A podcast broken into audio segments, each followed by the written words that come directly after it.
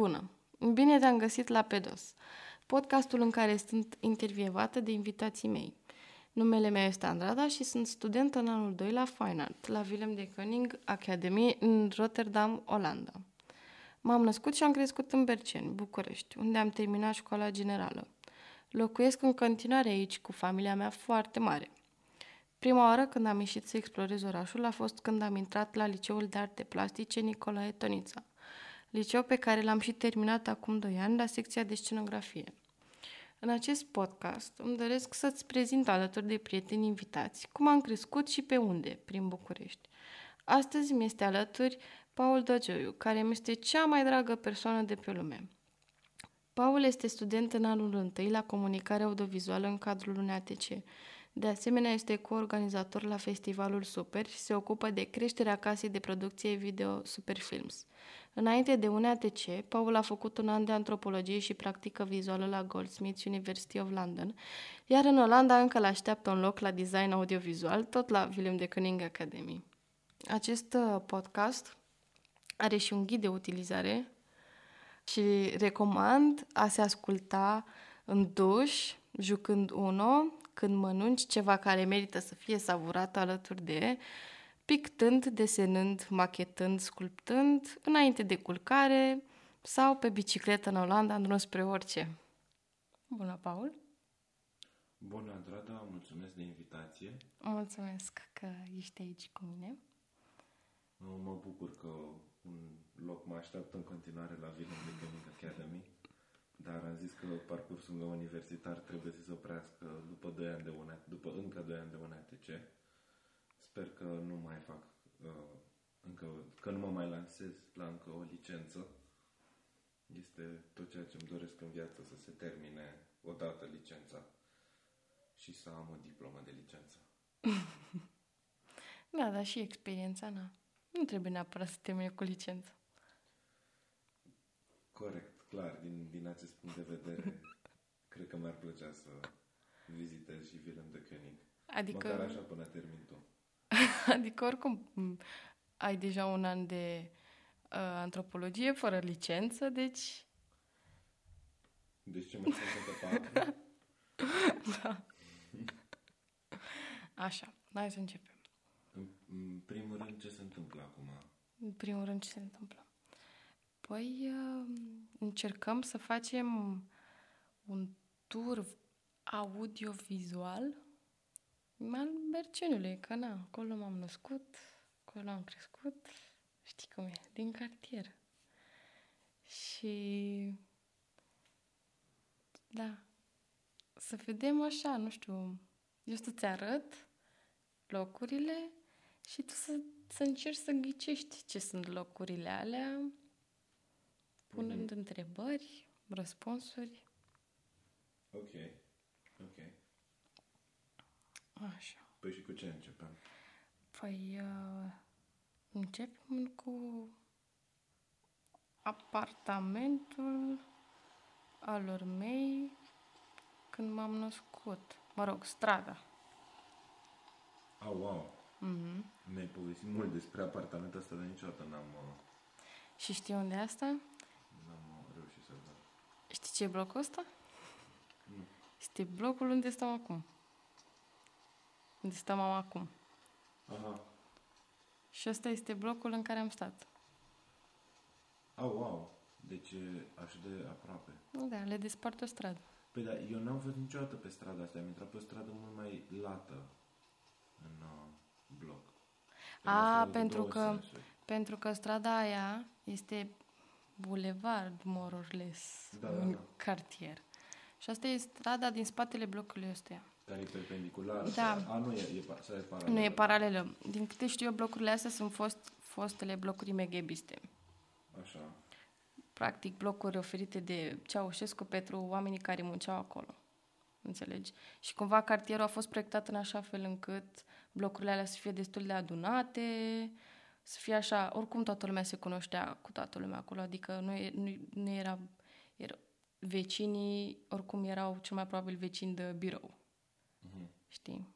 Păi, păi și uh, cine avea, adică cine, cine primise apartamentul ăsta? Uh, părinții lui taică meu. părinții lui taică meu. Uh, tata niciodată n-am înțeles ce a lucrat acolo. Iar uh, mămaica ne tot povestește, nu știu cât de real, că a lucrat ca, a, a lucrat ca secretară la un birou. Am înțeles. Uh-huh. Ea fiind uh, secretara lui sau... Nu, nu, nu, că tata ei n-avea o funcție așa de, de fancy. Nu, tata ei lucra în, într-un atelier. Cred că, că, cred că el a lucrat ca strungar sau lăcătuș mecanic, ceva de genul ăsta. Ok. Da. Nu, mămăica cred că se, se ocupa strict cu acte. Am înțeles. Da. Și aici este... Practic, ăsta e momentul în care ne-am mutat. Pentru că, cred că când am făcut eu 5 sau 6 ani, tata a cumpărat un apartament la cealaltă scară. Asta e cealaltă scară. Stăteam la etajul 1. Doamne, ce ciudat e să ajung în locul ăsta și nici măcar nu pot să, să mă duc să văd ce mai e acolo, efectiv. Să intri în apartament. Da. Mi-a, nici măcar n-am putut să intru în scara blocului. Păi și de ce am cumpărat un alt apartament? Mm, în apartamentul respectiv stătea o tanti al cărei fiu era prieten cu tata și se muta în Canada, tipul ăsta, la momentul respectiv. Și doamna asta am zis că vrea să se retragă undeva la țară și nu, na, vinde apartamentul. Și vis-a-vis de acest apartament stătea un cuplu care era prieten de familie cu noi. Și li s-a părut lor foarte cool la momentul respectiv de ce nu vă mutați aici ca să fim așa vis-a-vis unii de alții, să fie așa, să fim non-stop unii pe la alții. Pe urmă veți certa. mă rog. Da, mă... Tata nu, că tata în continuare e, mă rog, prietenă cu ea, că el a murit. Dar... Uh... A, e vorba de Relu. Nu, nu, Relu, uh, Nicu. Nicu, Nicu cu ah, Cătălina. Da, da, Nicu, da, da, corect, da. Da, nu, cuplu, fa- faimosul cuplu. Iar uh, aici... Da. Strada asta, stai puțin să-ți arăt din nou, strada asta pe care eram atunci în capăt de tot, în dre- dacă faci dreapta, e o parcare. Și parcarea aia este această străduță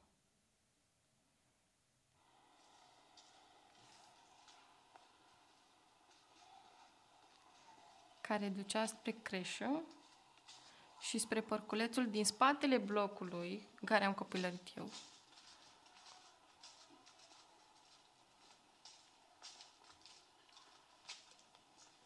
Și locuiau mulți prieteni de-ai tăi pe aici?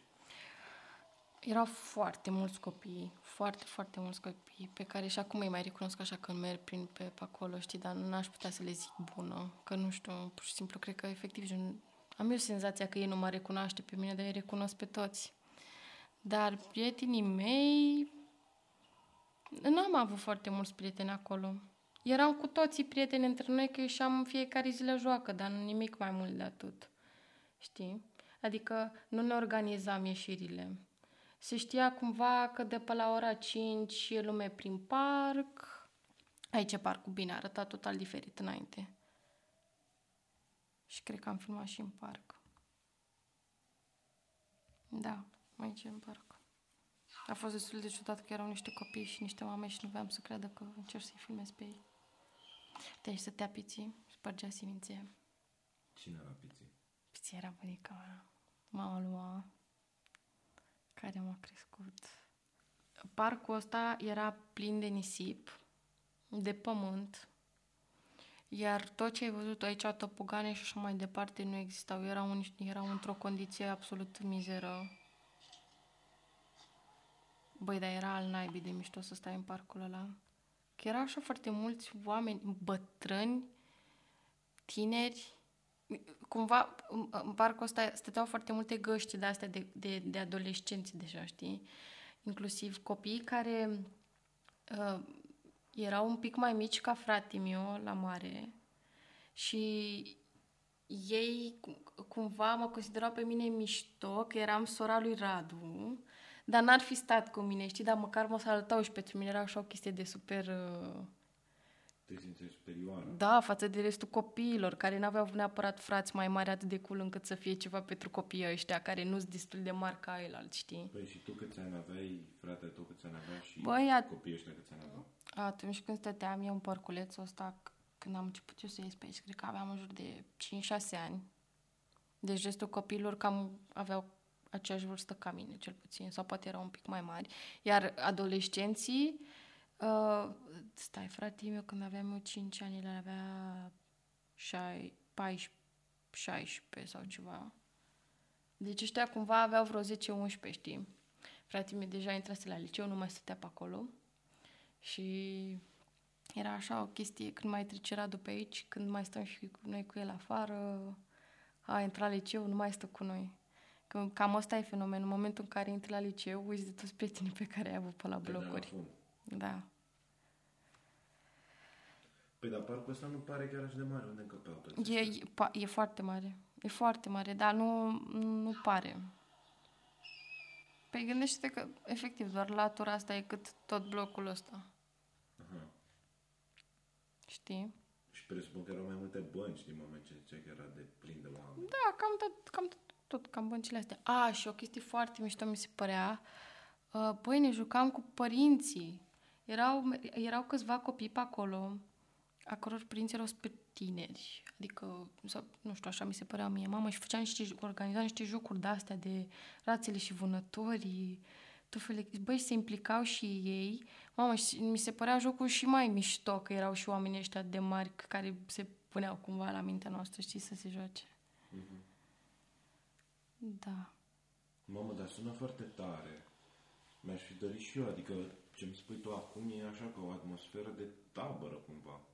Da, cumva părinții ei erau profesorii aia de sport, știi, care veneau cu echipa de gimnastică în tabără și organizau așa tot fel de jocuri cu toți copiii grași care veneau, habar n-am, olimpicii la franceză. Eu zic că am, am mers în tabere în care efectiv eram așa văzuți. Noi eram de la franceză și uh, ne nimeream să mergem cu grupa de gimnastică și mereu tipa care se ocupa de copii de la gimnastică ne lua și pe noi cu forța în drumețirile, în drumețiile lor prin pădure, știi?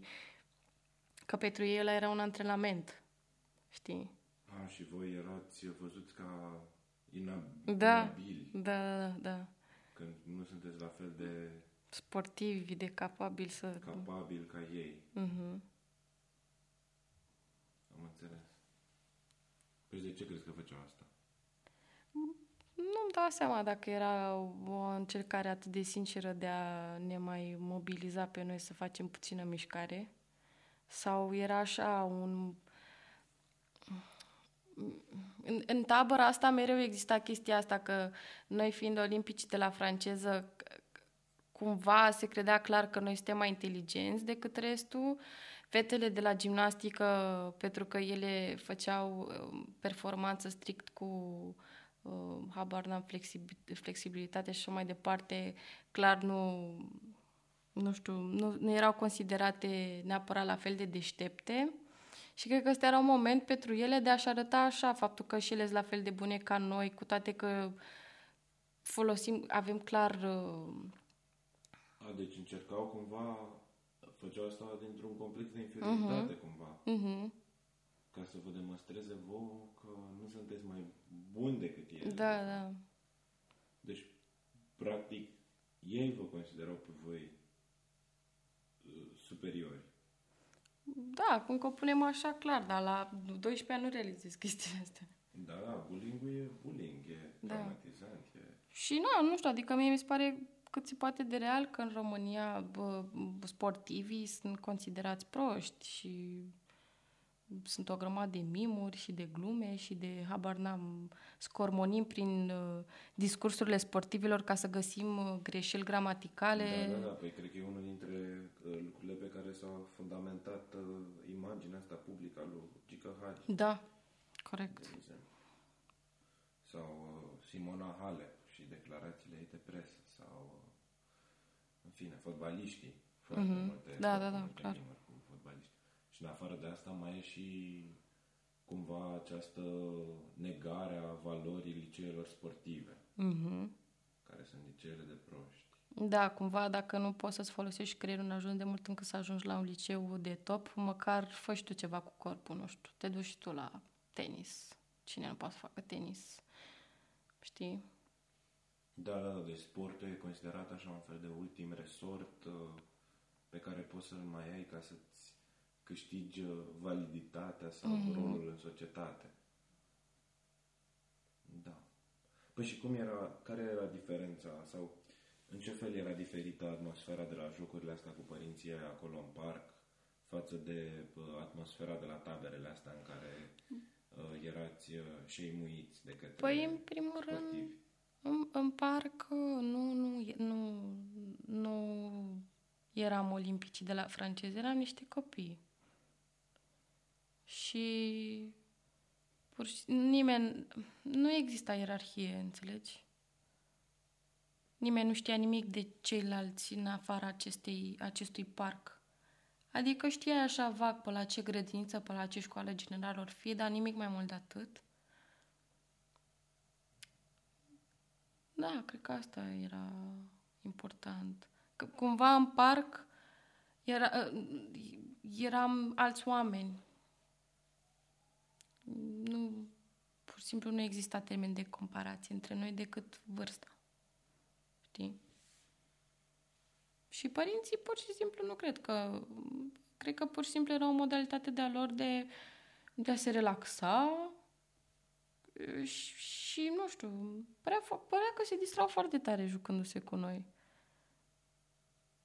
Și de a ne lega între noi, cred. Pentru că, uite, o chestie, ai mei când au divorțat și noi ne-am mutat de acolo, crescând, plimbându-mă pe acolo și așa, am ajuns să-i văd pe copiii ăia formând, uh, uh, făcând grupuri, știi? Eu nu mai aveam cum să fac parte din grupurile alea că am plecat și deja... Na, eu eram... Am fost și eu pe acolo, știi? Cred că jocurile alea la un moment dat au însemnat ceva pentru ei. În timp ce își formau grupurile astea și așa mai departe, știi? Păi clar, cred că se, se adună oamenii Mhm. mm-hmm. în urma jocurilor ăsta. Și clar, uh, chit că se întâmplă astăzi, mâine, poimine, toată lumea pleacă acasă după și nu mai avem nicio legătură unii cu alții. Cred că dacă se întâmplă an la rândul, o să începem să știm Mhm. despre oameni. Da. Continui cu asta. Păi și a, a, a, asta ce era? Creșa. Era creșa. Da. Wow. Uh, De la câți ani până la câți ani ai fost la creșă? Băi, de la, de la un an jumate până, pe la, până la aproape trei, că după aia, când am făcut trei, m-am, m-am dus la grădință. De la un an jumate Mhm. Da, da, da, da, da. Mi-am, îmi dau seama acum și cu cop cu Luca și cu Lăci. Cam pe atunci ei, ei n-au eu... fost la creșă. Luca a fost, Luca a fost, Luci au încercat să-l ducă la creșă, dar nu n-a făcut față. Bine, n-a făcut față, n-au făcut față femeile alea de acolo, că na. Având situația care, pe care o are, na. Asta, în continuare aici, duce spre un complex. Nu știu dacă am vrut să filmez acolo, pentru că erau foarte mulți oameni și aveam senzația că stăm, cu- doar stând cu camera în mână, oamenii se holbau la mine și așteptau așa să fugă din calea mea. Uh, pe- Complex prin care treceam, e o chestie deschisă. Da, pe margini sunt magazine, știi? Uh, Prin care treceam mereu cu piții când mă ducea la școală. Și în, de fie, în fiecare dimineață ne opream la patiseria asta să-mi cumpere temir ce, pateu, covrig, Asta e Nicola? da, este faimoasa. Mama foarte mulți ani a fost, na, în casă, a stat în casă, n-a muncit, cred că vreo 16 ani. Și, na, ce să fac? Singurele atribuții pe care le avea așa prin casă și le ridica așa la un nivel super mare, adică orice trebuia să facă trebuia să fie făcut super bine, cu super mâncăruri sau super produse, whatever. Și la vremea aia Nicola era o patiserie destul de mișto, știi? Și femeile astea efectiv o știau, știau pe, îl știau pe Radu, știau când e ziua lui, știau când e ziua ei, când e ziua lui tata, când e ziua mea, efectiv. Și sunau să îi facă torturi, să le facă torturi. Doamne, era... Mi se pare că tot cartierul ăla, cel puțin partea era așa o chestie de protocol. Toată lumea se știa pe toată lumea, fiecare avea rubrica lui pe caietul de, mag- de la magazin pe care îți la datorie, știi? Era, era fascinant. Da, cum, spre exemplu, dacă m-aș duce acolo, aș recunoaște pe femeile alea de ele, habar n-au cine sunt acum. Și uite, de aici veneai din parcul ăla care se vedea amuzarea acolo, știi? Păi și pentru tine când s-a petrecut schimbarea asta? Când, când ai ieșit din acest registru al cartierului ăsta?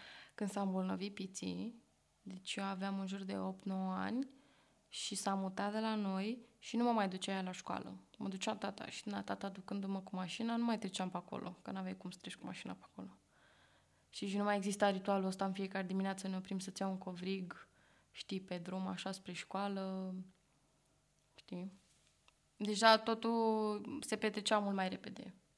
Fiecare dimineață, pac, pac, gata, am ajuns, pa, știi? Nu mai plecam cu o jumătate de oră înainte cu toate că școala era la 10 minute de casă, stai că merg greu, știi? Era totul mult mai pe fast forward. Era... Păi și acum, uh, și acum crezi că, adică în cartier mai există atitudinea asta? Nu știu. Și nici nu știu dacă aș avea cum să aflu. Dar nu mă refer numai la patiseria asta, mă refer se mai știe lumea la fel de mult pe cât obișnuia să se știe? Mai țin legătura oamenii la fel de... Uh, Înțeleg că tu te-ai mutat, dar mama ta cumva încă locuiește acolo. da, dar mama niciodată n-a, f- n-a avut timp să stea cu oamenii ăștia să dezvolte niște relații sau...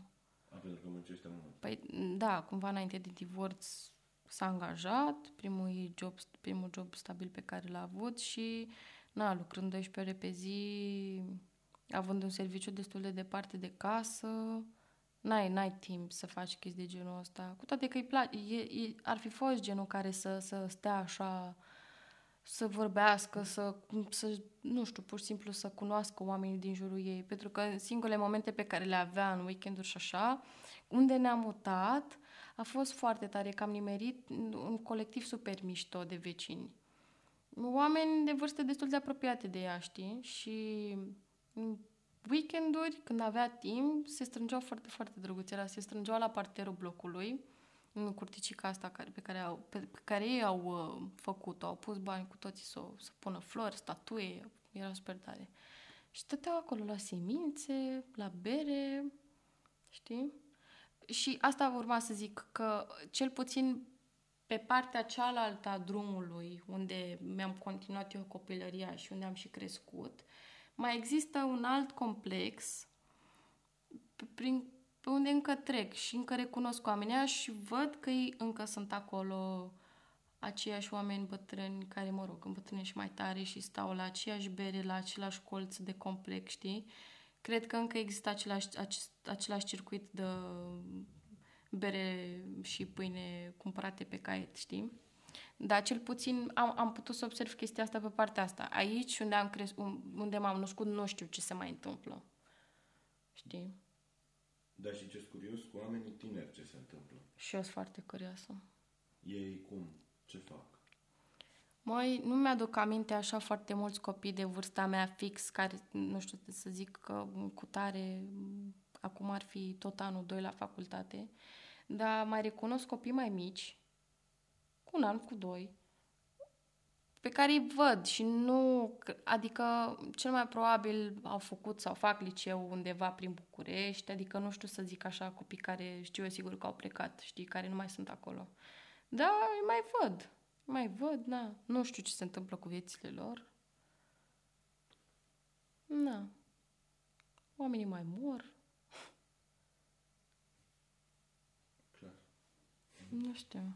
S-au, și- s-au și demolat foarte multe locuri în care se mai strângeau așa oamenii. Adică parcuri, Parcuri, magazine, se strângeau în magazine. da, da, doamne, era un complex, la Mariana se numea, um, lângă o ghenă, în care era așa un fel de bistro local, dar nu exista A, era stilul ăla de magazin alimentar cu câteva mese în față? nici măcar. Nici măcar. Dar pur și simplu faptul că acolo exista un magazin în care se vindea alcool, Era un motiv de a te așeza în fa- fața magazinului și de a, crea, de a crea ceva, pur și simplu, o șezătoare. Știi? Ah, și nu, deci nu erau mese. Eu, Și unde stăteau oamenii? în fața magazinului. Și ce era în fața magazinului? De, de stradă, gard, Aha, ok. știi? S-a, locul ăla nu mai e. Mm. Nu mai știu să zic așa. Mai era, mai era un, un, o chestie așa îngrădită unde se și băteau covoare, unde știu că erau mulți bătrâni care se jucau table. La fel, nu n-am mai văzut pe, de ani de zile pe nimeni acolo. Da. Mm. E- e- Sunt mereu așa două, trei locuri în care niciodată nu rezistă o afacere mai mult de câteva luni. Mi se pare că sunt foarte specifice locurile astea, efectiv, gen... Există această covrigărie care e de 20 de ani și fix lângă e un spațiu care se închiriază, se reînchiriază și niciodată nimic nu, nu supraviețuiește acolo. Asta inclusiv cu magazinul taică meu. Păi, păi și ce, și ce s-a întâmplat? Nu Adică știu, e foarte straniu, Ce efectiv. fel de magazine au fost lângă covrigăria aia? B- Tata, spre exemplu, a a avut un magazin de piese auto. Așa. Bine, asta a fost problema lui, că l-a băgat în faliment odată cu firma. Dar după ce a plecat el de acolo, deci locul ăla a fost GSM, șaormerie, um, salon de frizură, um, you name it. Iar o afacere nu, nu supraviețuiește mai mult de o lună, două în locul ăla. Se schimbă așa în continuu. Dar covrigăria aia rezistă. E incredibil. Bad karma a Cred. locului de lângă covrigărie. Da. E foarte ciudat. Păi și oamenii care, care uh, locuiesc acum acolo, ziceai că pe vremuri obișnuiau să, obișnuiau, adică erau, lucrau la IMGB. Uh-huh. Um, câți au mai rămas dintre ei? Câți sunt pensionari, câți nu sunt pensionari? Unde lucrează acum? Dacă ai idee? Sau Uh, mai bunica mea și bunica meu, nu, bunica mea nu mai e, da, mămăica are 73 de ani, deci cam toată generația aia ar trebui să fie undeva în jurul vârstei astea. Nu știu dacă jumătate mai trăiesc. Iar cel mai probabil cealaltă jumătate trăiesc acolo cu fiii, copiii lor, cu nepoții lor. Știi? Habar n-am. Au- Ori au vândut, în cazul, în cazul doamnei care ne-a vândut nou apartamentul după ce ne-am mutat de unde m-am născut. Mm, Mi se pare, mi se pare un loc din care se pleacă, dar se și revine. Adică nu pleci cu totul de acolo, pleci, dar lași ceva, lași acolo pe cineva sau ceva ca să ai să te întorci, știi? de ce? Că eu, eu, e, mi se pare că e un loc în Berceni curat, uh, sigur. E așa, nu știu, e friendly, pur și simplu. E... mm, mm, Habar n-am. E foarte plăcut să te plimbi pe acolo, așa. Adică e, prefer să mă plimb pe acolo decât aș prefera să mă plimb prin locuri mult mai centrale. E liniște, dar în același timp există așa un soi de forfătă care te, te, te face să fii așa curios ce se întâmplă acolo, ce știi?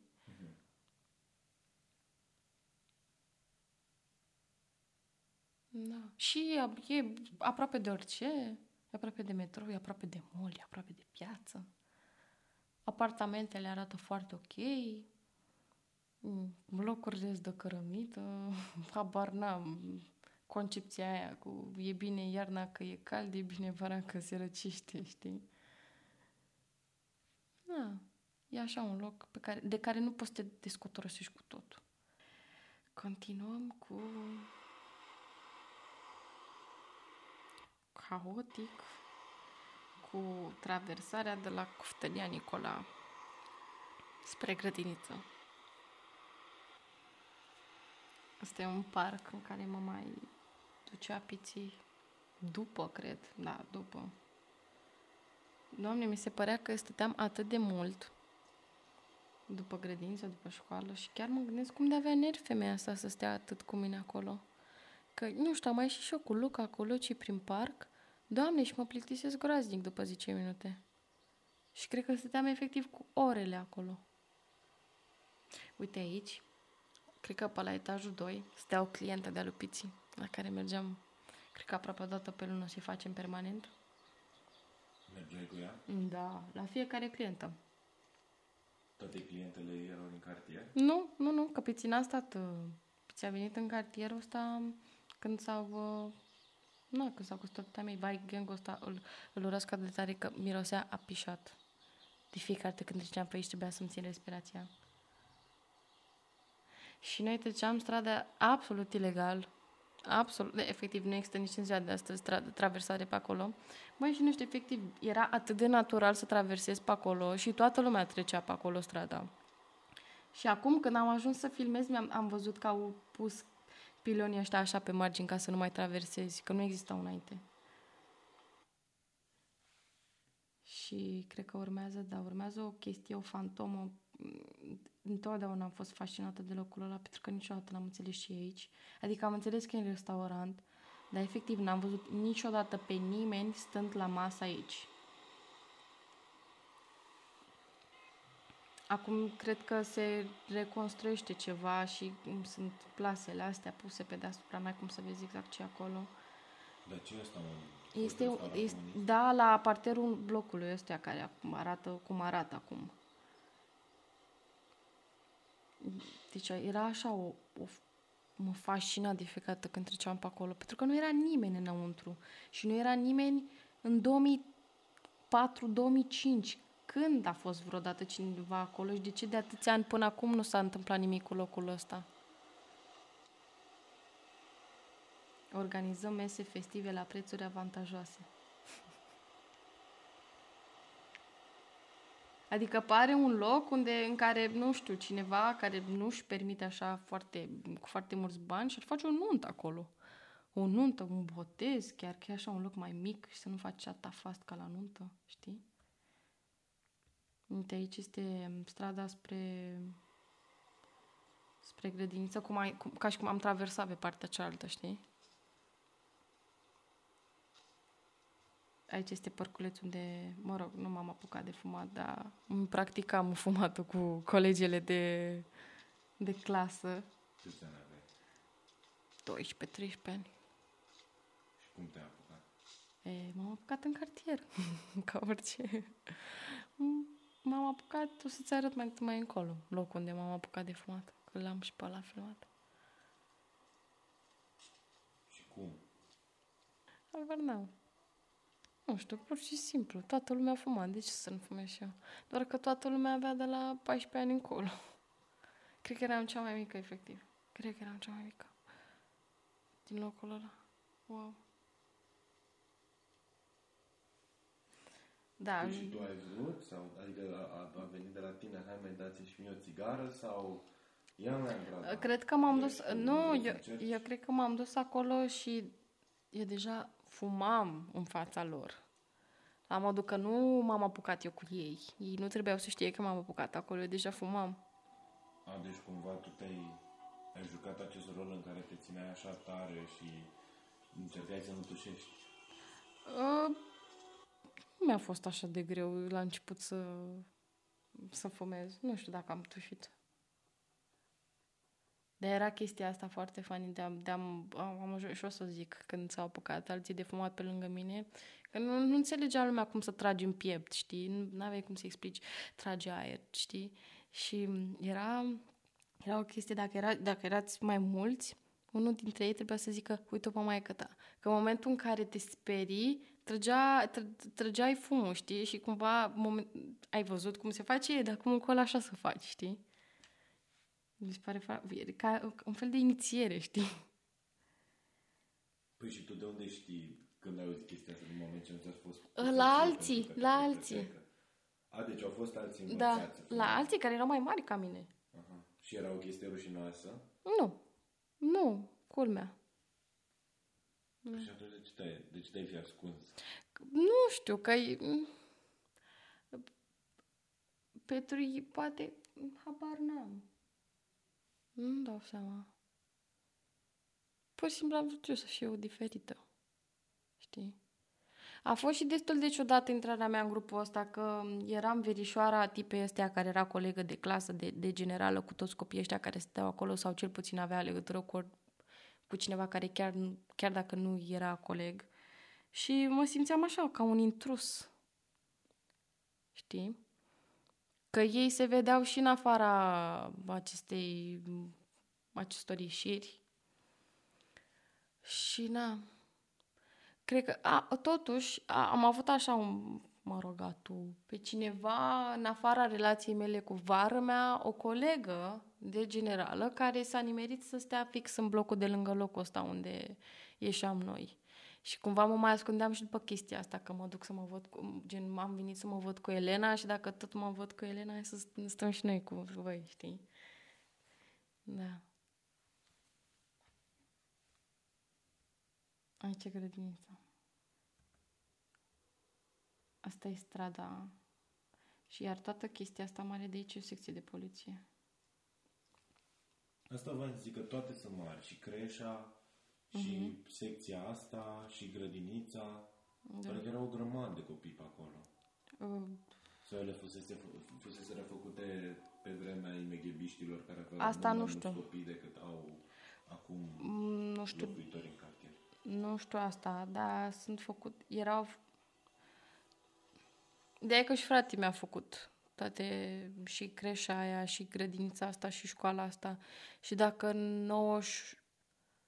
95 erau deja construite, nu știu de vechi erau atunci. Dar nu, nu, știu dacă, nu știu să zic dacă erau făcute tot, de, tot pe trime ghebiști.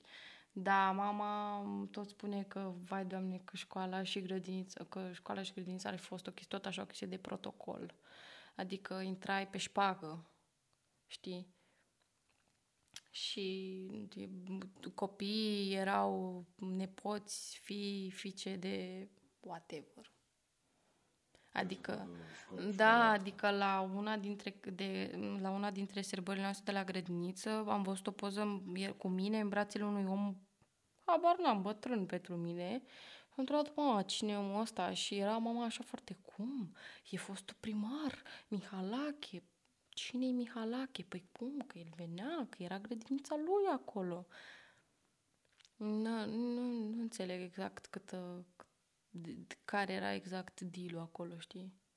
Dar, spre exemplu, acum, gen, mai o, o situație cât de cât similară, dar mai curentă, fosta directoare, FISU, este actualul primar al sectorului 4, fosta directoare a școlii mele. Mm-hmm. Iar... Deci cumva erau școlile, erau și școala și grădinița ta au fost cele mai căutate din da. da, da, da. Și asta pentru motivul că ce? Nu știu să Cred că pur și simplu s-a creat un precedent de chestia asta de șpagă și pur și simplu faptul că trebuie să ajungi să dai șpagă în locul ăla e dorit. A, era un fel de inerție de asta. Da. Pentru că era deja cumva exclusivist. Mm-hmm. Deven... Păi da, asta clar, dar mă întreb ce a făcut să fie exclusivist în prima instanță. De ce a fost nevoie de chestia asta prima și prima dată? Cred că, cred că m- mm, sunt chestii care s-au întâmplat de până și de dinainte să fie frate meu în, să facă parte din instituțiile astea, știi? Adică e o isterie pe care eu nu n-am de unde să o, mm. să o coleg.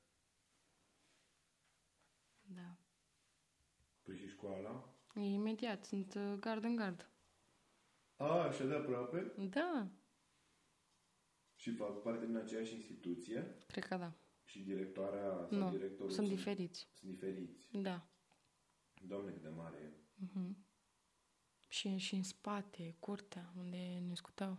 Am văzut ceva similar ca dimensiune, așa și ca arhitectură, nu știu cum să zic, în uh, militari. Tot așa, în spatele blocurilor care dau spre uh, cora Lujerului, uh, această grădiniță sau școală sau ce naiba o fi fost, absolut uriașă și nu avea mai mult de... Cred că era, uh, erau doar două etaje, doar că păreau foarte înalte acele etaje. Nu două etaje, adică parter și etajul 1. și erau foarte înalte uh, fiecare dintre ele și părea foarte întinsă, cum să zic, geografic. Mm. Și am mai văzut o chestie, tot așa, o grădiniță, ba nu, o școală, la fel, foarte, foarte mare. Uh, dar asta nu neapărat pentru că instituția era mare, cred că avea, avea terenuri foarte mari de sport. Uh, undeva lângă șoseaua Giurgiului, înspre, cumva înspre Constantin Brâncoveanu, dar efectiv pe șoseaua Giurgiului. Deci de la eroii Revoluției, cum te duci spre... Uh, Mm, știi ce cred că e? Este, cred că este fix grădința de lângă creșa la care a fost Luca. Nu știu. Cred că e o școală. Sigur e o școală. Nu... Școală? Da, sigur e o școală. Mm-hmm. Mă rog, nu știu. Da, am observat, am, am, am observat chestia asta și 190 Vai de capul meu, imensă. Și e, pe lângă că e imensă, este efectiv la bulevard și am mai făcut și tot gardul ăla cu toate desenele alea despre whatever personalități. Deci nici nu zici dacă, efectiv, dacă nu ești din România, habar n-ai ce se întâmplă acolo. Dacă de mare e. Dar, în esență, dacă intri, nu, nu, n-ai nicio legătură cu exteriorul. E un alt spital, ceva. Da. Păi și uh, școala asta ta, dacă zici că era de mare, sau grădinița asta ta, dacă zici că era de mare, cum erau copiii în raport cu școala? Adică erau prea mulți, prea puțini? Nu, nu, nu. Nu eram prea mulți, că era oricum, uh, trebuia să fi Trebuia să dai examen ca să intri, mai pe scurt. Um, nu eram mulți, nu eram nici puțini. De dai examen? Ca Whatever. Cum adică? Chestia asta cu șpaga. Ah, ok, da, erau selectați. Da, da. Uh-huh. Ok. Da, cred că lucrurile erau făcute în așa fel încât păi uh, educatoarele... Că spațiile erau prea mari pentru voi? Sau? Nu, că grădinița pare mare, dar pare mare de, de pe partea asta, că ea mi se pare că e în U. Și de pe partea asta cel puțin, n-ai cum să vezi încolo, că ea nu e un, ea nu e un pătrat sau nu e un dreptunghi, știi? Adică spațiul ăla nu se duce încolo la fel de mult. La un moment dat începe o curte, știi? Adică curtea oricum era mai mare, de, grădina cel puțin era mult mai mare decât spațiul propus al clădirii. Și nu, camerele erau organizate în așa fel încât să te simți cam ca acasă. Ceea ce mi se pare foarte tare acum, gândindu-mă la asta, mai ales eu care la început plângeam groaznic când ajungeam acolo, cu urlete, cu țipete, luați-mă acasă, nu vreau aici, vreau să dorm. Odată, Doamne, ce m-am, m-am stat de, de jenată că plângeam eu foarte tare că mi-e somn, că vreau în continuare să dorm și efectiv învățătoarea mi-a întins patul și mi-a zis, uite, culcă-te și n-am putut să mai dorm. Și mi-era efectiv jenă să mă ridic din pat să le zic că mie nu mai mi-este somn și să-mi continui activitatea, pentru că pur și simplu credeam că acum trebuie să le demonstrez doar că eu în, continu- în continuare mi-e somn și eu trebuie să dorm. M-am simțit extrem de prost atunci față de restul, nu știu. Da. Nu, blocurile, încăperile erau... Uite, grădinița mi se părea mult mai drăguț amenajată înăuntru decât școala generală. Era așa făcute, nu știu, specific totul. Pe pereți aceleași mozaicuri românești, făcute din temeri ce materiale, habar n-am, cum se numesc, iută, cred. Chestii de-astea, gen lemn, de asta super subțire, așa, din care poți să faci împlitituri, știi? Da, fiecare etaj avea așa pe perete, pe scară, nu, la, pe scară, la fiecare etaj, pe, pe, pe perete era așa cât o chestie, cât o chestie românească, bineînțeles, de motive tradiționale, știi? Dar era făcut în așa fel încât să ne captiveze pe noi, na, că nu erau niște chestii atât de abstracte de, pentru noi. Da. Era drăguț. Școala, în schimb, a fost așa, o chestie, doamne, m-am, am simțit că mă înghite școala aia când am ajuns acolo efectiv. Mi se părea că toată lumea e așa foarte pe treaba lui, dușman peste tot, dar nimeni nu era dușmanul tău. Arătau toți atât de exclusiviști. Băi, și erau mici oamenii, erau de mici. Și copiii mari mi se păreau atât de mari. Și când am ajuns eu să fiu la fel de mare, că aveam senzația că tu nu eram la fel de mari cât erau ei când eram eu mică. A fost uh, ciudat.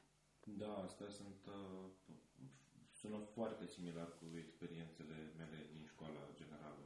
Adică pot să spun cu mâna pe inimă că exact același background l-am, l-am avut și eu. Tot așa, o școală exclusivistă la care se intra doar pe pile și șpăci. Um, foarte puțini intrau altfel, pentru că era într-un cartier în care cred că mai erau așa, de vârsta mea cel puțin, cumulat într-un cartier întreg, să zic, maxim 10 copii de vârsta, de aceeași vârstă cu mine. Da, zic 10 așa pentru că eu nu știam decât 4, maxim 4. Mamă! Într-un întreg cartier. Oarecum de vârsta mea să zici că mai erau, adică așa plus minus un an, să zici că te duceai poate la 15. Dar, uh, da, da, foarte, foarte puțin, foarte puțin copii, foarte puțin copii în cartierul meu. Și uh, mo- pentru motivul ăsta presupun că școala a descoperit că, na, adică ori se închide, deși nu prea cred că se putea chestia asta, pentru că ea e o școală renumită de pe vremea Ceaușescu, era școala ștabilor, fiind în, în Cotroceni. Uh, și cumva chestia asta s-a continuat și după 90 și uh, pentru că copiii se împuținau, evident că trebuia să le ocupe locul cineva și ăștia care ocupau, care, mă rog, nu erau din cartier și trebuiau să ocupe locurile respective, evident că bă, cumva primul gând al uh, persoanelor din conducere, dar nici nu cred că a fost un gând, pur și simplu, cine să ocupe bă, ăștia care au altceva de oferit. Uh-huh. Și ce aveau de oferit? Păi, părinții care aveau nu știu ce funcții, sau uh, uh, bani, sau uh, în fine. Nu știu, ca rezultate, nu pot să vorbesc de rezultate. Sunt totuși copii din, copii din, uh, cum să zic, din, na, de șapte ani, ce să fac? O să în navete spațiale, nu o să fac chestia asta. Nu, cred că rezultatele însă ar veneau altfel, veneau un... Adică copiii ăștia care uh, erau cumva aleși să facă parte din această școală erau în primul și în primul rând copii cu posibilități. Clar. Și asta nu înseamnă numai materiale sau poate să însemne materiale, dar erau copii de familie bună, which actually meant um, copii care aveau acest potențial de a nu știu, de a crește, de a avea uh, niște oportunități oferite de către familia lor. Uh-huh. Deci copii privilegiați, cumva.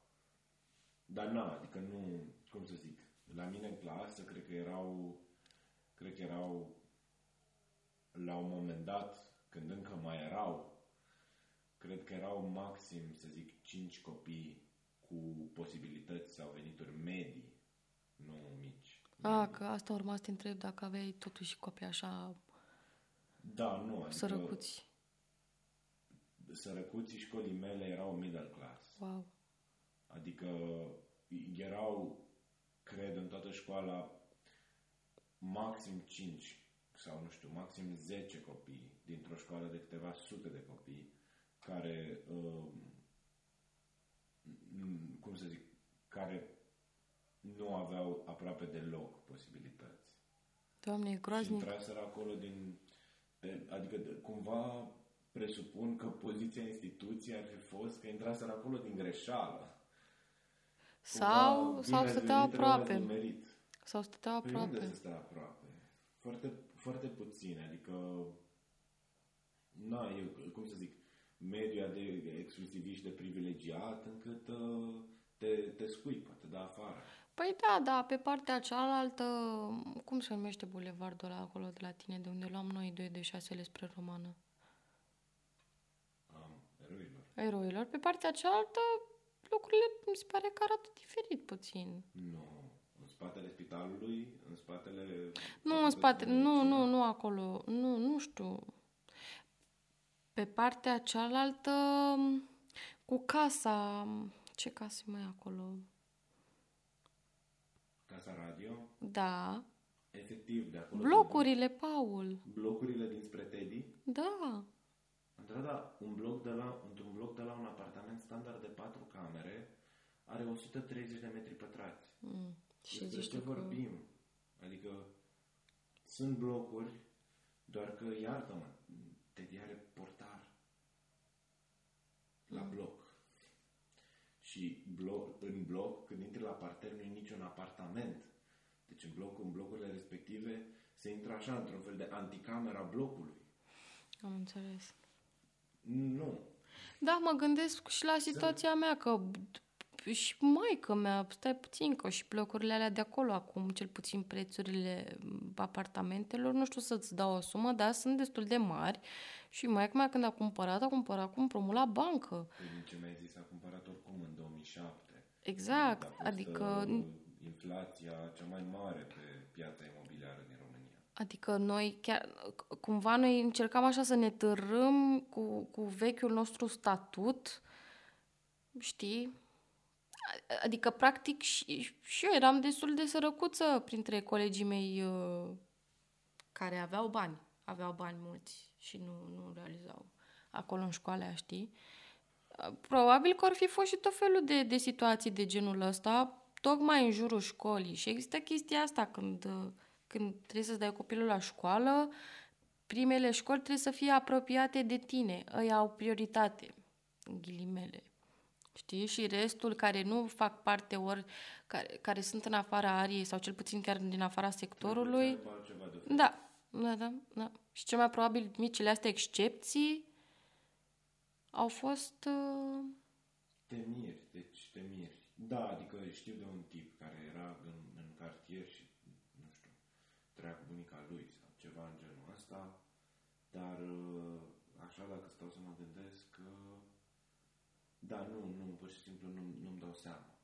Erau tot felul de presiuni făcute de tot felul de oameni, adică Mhm. și copiii ăștia s- cumva mai, cu mai puține posibilități sau cu cele mai puține posibilități intraseră la școala asta tot pentru că se întâmplase ceva. da, da. Tot pentru că uh, fuse, avusese loc o intervenție. Adică, cum să zic, era, erau, erau niște excepții absolute, cei care, să zic, că locuiau acolo în cartier și uh, uh, nu aveau posibilități financiare de, măcar de la mediul în sus. Dar mi se pare groaznic, tocmai fiind un număr atât de mic, erau ușor de localizați și îți dădeai seama mult mai clar cine are și cine nu are, știi? Și cred că erau așa un...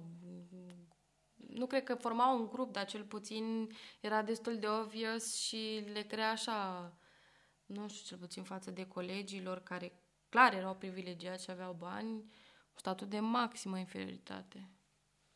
Și, na, de bully, habar n-am, cred că, Da, păi clar, era, era multă violență. că n-aveau așa cum să se disipe printre ei, știi? Da, da, adică, um, cum să zic, mecanismul era exact la cu care, ca, care funcționa și la intrarea în această școală. Trebuia să ai altceva de oferit. Mhm. Um, deci dacă nu ai de oferit, nu știu, Adidas de brand sau um, habar n-am, Bakugan de brand, că a- a- ăla e un exemplu care mie mi-a rămas în minte, cred că o să-mi rămână în minte toată viața. Da. Bakuganii de brand. Trebuia să gă- te duci în, nu știu, în tot felul de, în, în, în piață sau în, în sir, cum era sir militar. Nu știu. E acest magazin care se chema, să nu, toată lumea vorbea despre el ca fiind Sir sau un prosper. Toată lumea vorbea despre el ca fiind Sir. E, de fapt, el era un magazin 90 foarte mare așa, sau ma, foarte mare. Era mărișor, cum e prosperul, știi? Mhm. Uh, deci, să zic că avea două, trei etaje. Uh, el, de fapt, era menit să se cheme Sir. și toată lumea zicea Sir. Um, și uh, na, adică funcționa uh, exact în stilul ăla de uh, prosper, pavilionul H, uh, aceste spații comerciale, de fapt, destul de mici, de Big, limitate. Big Berceni. Big Berceni, exact, exact, exact. Ă- Ăla era, ăla era. Și copiii, cumva, că ideea este că ce s-a întâmplat în perioada cu Bakugani este că acești copii care nu aveau sau părinților nu aveau posibilitatea să le cumpere Bakugani originale așa în continuu, ca să aibă mereu să fie la curent cu Bakuganii care mai apăreau în, în serial, uh-huh. în desene animate. Uh-huh. Serialul înainta, apăreau Bakugan noi, trebuia să iai pe aia. Uh, și uh, ăștia cumva mereu trebuia să fie așa cum pas înainte, să ducă în sir, de exemplu, că asta a fost uh, situația, să caute pe acolo Bakugan de ăștia foarte rari, unii dintre care nici nu apăreau în această serie, ca să vină pe la școală să zică, hai măi, uite, eu l-am pe ăsta. Uh-huh. Uh, moment în care ce crezi că se întâmpla? Se duceau bogătani în sir Wow. Să caute Bakugan exclusiviști. Asta e uh, la fel cu ce se întâmplă acum cu fetițele bogate, more or less, care își cumpără haine din second. Da, da, da, da, da, da. Dar Acum. evident n-ai cum să te compari. Adică, Uh-huh.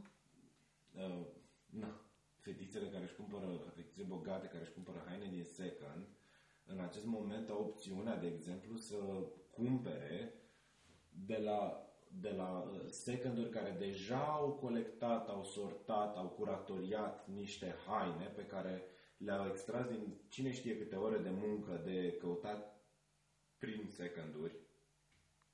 Și acum fetițele astea pur și simplu vin și gen sunt, nu știu, ah, 50 de euro în plus. Păi uite, mi iau de la ăștia, că aici ai numai agenți Gucci uh, uh, vintage, nu mai trebuie să mai cauți atâta. Mm. Ok. Da. Cred că, adică, cum, cumva, na, fenomenul ăsta uh, trece dincolo de, de uh, locul din care provii. Fenomenul brandului pentru copii care uh, se uitau la desene animate, care eram practic toți, pentru că nu aveam, uh, nu știu, telefoane mobile, uh, smartphone-uri, adică pe care să ne uităm la YouTube. Uh-huh. Aveam telefoane mobile.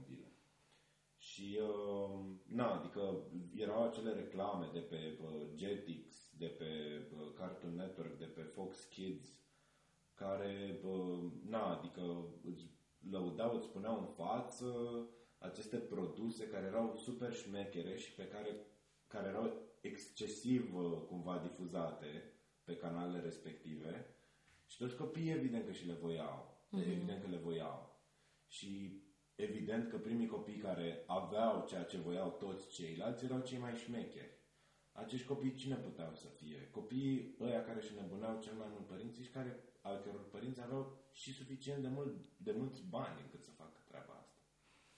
De asemenea, la un moment dat, uh, am mai primit o explicație legată de chestia asta de la diriga mea, care considera că, în afară de fapt, adică nu e suficient ca co- părinții tăi să aibă bani ca să-ți cumpere lucrurile astea, uh, aceste lucruri deveneau așa ca niște trofee ale copiilor pentru a le arăta altor copii că părinții lor petrec timp cu ei sau că stau cu ei sau că sunt interesați de ei. Mm.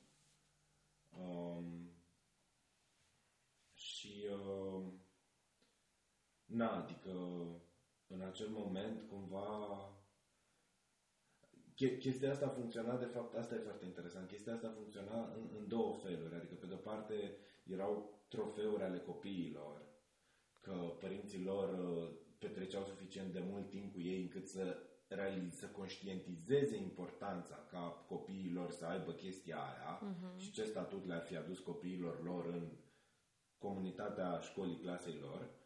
Um, sau mai funcționa uh, în felul următor. Copiii conștienți fiind de chestia asta, în momentul în care părinții lor, care de fapt nu petreceau de, deloc timp cu ei, le cumpărau un astfel de telefon, um, veneau la clasă și cumva se lăudau cu atât mai mult cu cât voiau lor să-și demonstreze că părinții lor chiar petrec timp cu ei. Adică se foloseau de treaba asta ca să se autoconvingă că părinții lor petrec timp cu ei. Da, uite, mie nu mi-a trecut niciodată prin cap să fac o chestie așa de inteligentă. Păi dar nu cred că e, cred că e o reacție, adică cred că acum doar încercăm să o deconstruim și să o înțelegem cognitiv, dar atunci, nu, în acele momente, nu cred că o percepe așa. Eu preferam să mă victimizez. Sincer. Să zici că ce? Că ai mei s-au despărțit, tata mă vede odată la, maica mea lucrează, sunt un copil trist și amărât. Mm, ok. Da, da, nu știu. Eu n-am, adică eu, eu mereu m-am simțit atât de, uh, cum să zic, nu știu, îmi doream foarte tare să aparțin. Dar nu cred că avea legătură neapărat cu școala și cu mediul școlii. Mm-hmm. Da. Nu, nu, asta cu victimizarea nu o făceam, nu. Strângeam din dinți și încercam să fac în așa fel încât să, nu știu, să mă integrez. Eu, din contra, Dar am... nu prea reușeam niciodată, nu reușeam, motiv pentru care mă frustram. Eu mi-am dat seama undeva, cred că printre a cincea, că am reușit să aparțin și chiar să nu mai mult decât să aparțin, să fac pe alții să se simtă că aparțin, tocmai prin discursul ăsta de victimizare. Mm. Că eram așa foarte... Sunt gen trec prin ce trec, dar în același timp sunt persoana asta super veselă, aici pentru toată lumea, vă ajut pe toți să desenați ce nu puteți să desenați sau la ce nu vă descurcați, știi? Și cumva de, încep, începuse așa să fie chestia asta de a, Andrada, prin ce trece, săraca, dar în același timp uite ce persoană cool e, știi? Și am realizat chestia asta, cred că printre a cincea. Și nu știu exact cum am simțit atunci legat de chestia asta, dar mm, eram... I was the boss, sincer. Păi asta vreau să zic, asta e ceva ce chiar îți dă putere. Da. Nu încercările disperate de a aparține, ci faptul că tu ai creat ceva um, în care, cum să zic, foarte mulți oameni se regăseau și își doreau ei să aparțină în acest grup pe care îl propuneai tu. Cumva chiar încercam, eram destul de, de știam destul de clar care sunt grupurile și ce, ce diferențiază, știi? Um, și încercam foarte tare, știam că n-am cum să-i aduc împreună, dar măcar așa cumva să existe o, o, un soi de înțelegere, că, că nu pot să zic că eram o clasă unită așa overall, dar dacă pățea unul ceva, frate, ne uneam. Știi? Și eram în stare să ne luăm toți pentru ăla în fața dirigăi sau, știi, unui, unui profesor. Că am avut multe scandaluri și așa mai departe, știi? Nu eram și fac clasei, dar o simțeam așa cumva, știi? Că aveam senzația că sunt singura persoană care știe efectiv totul despre fiecare din clasa aia. Știi? Și chiar încercam foarte tare să-i fac să fie super sincer, să-și, să-și normalizeze sentimentele și chestiile, știi? Dar nu, nu, nu reușeam de cea mai multe ori. Că interveneau de copii ăștia super teribiliști care profitau de chestiile astea și făceau caterincă. Știi? Facem Da, caterincă foloseau că... Aceste, aceste lucruri intime despre ei împotriva lor. Facem caterincă că Bianca pute, dar nimeni nu înțelege că Bianca avea o problemă hormonală și de-aia mirosea fata, că ajungea mirosind a parfum, da, peste jumătate de oră nu mai mirosea parfum, știi? Tot fel de, de chestii de genul ăsta care m, mereu m-au... m-au... N- Nu, nu știu dacă am putut vreodată să, să particip la chestiile astea, la caterincile astea. La cât, cât, cât, nu știu, sincer. Cred că cu toții participăm și am participat. Nu cred că e o chestie chiar așa de, uh, nu știu, cutting edge. Nu știu, pur și simplu chiar mi se rupea sufletul. da, în alt timp, în- da. Pe de altă parte, când vii dintr-un mediu de bullying, e complicat să nu o faci. Da, clar, clar. Nu, nu, nu. Da, uh, zi-mi, uh, tu vreodată ai făcut, uh, ai făcut parte dintr-un colectiv care nu era unit? Hmm. Da, da, colectivul în sine nu era unit, dar cumva existau persoane care, care aveau re- relații cu alte persoane din alte grupuri, grupuri mari, care nu s-ar putea niciodată intersecta. Dar erau așa niște linii, nu știu, niște... Habar n-am. Cred că singurul colectiv unit 100% pe care pot să-l numesc a fost la când am intrat la scenografie. Acolo n-am văzut niciodată efectiv. Erați și foarte puțin. Eram, da, clar, clar, eram și foarte puțini, dar în același timp, iar la celelalte secții, m, habar n-am. De la grafică la Berșca. Cine era? Erau Berșca cu Andreea și cu Laura și restul, știi? Adică ei niciodată nu s-au unit așa și se bârfeau între ei, și așa, știi? Noi nu știu. Adică și la noi mai existau bârfele astea, dar erau foarte pe față.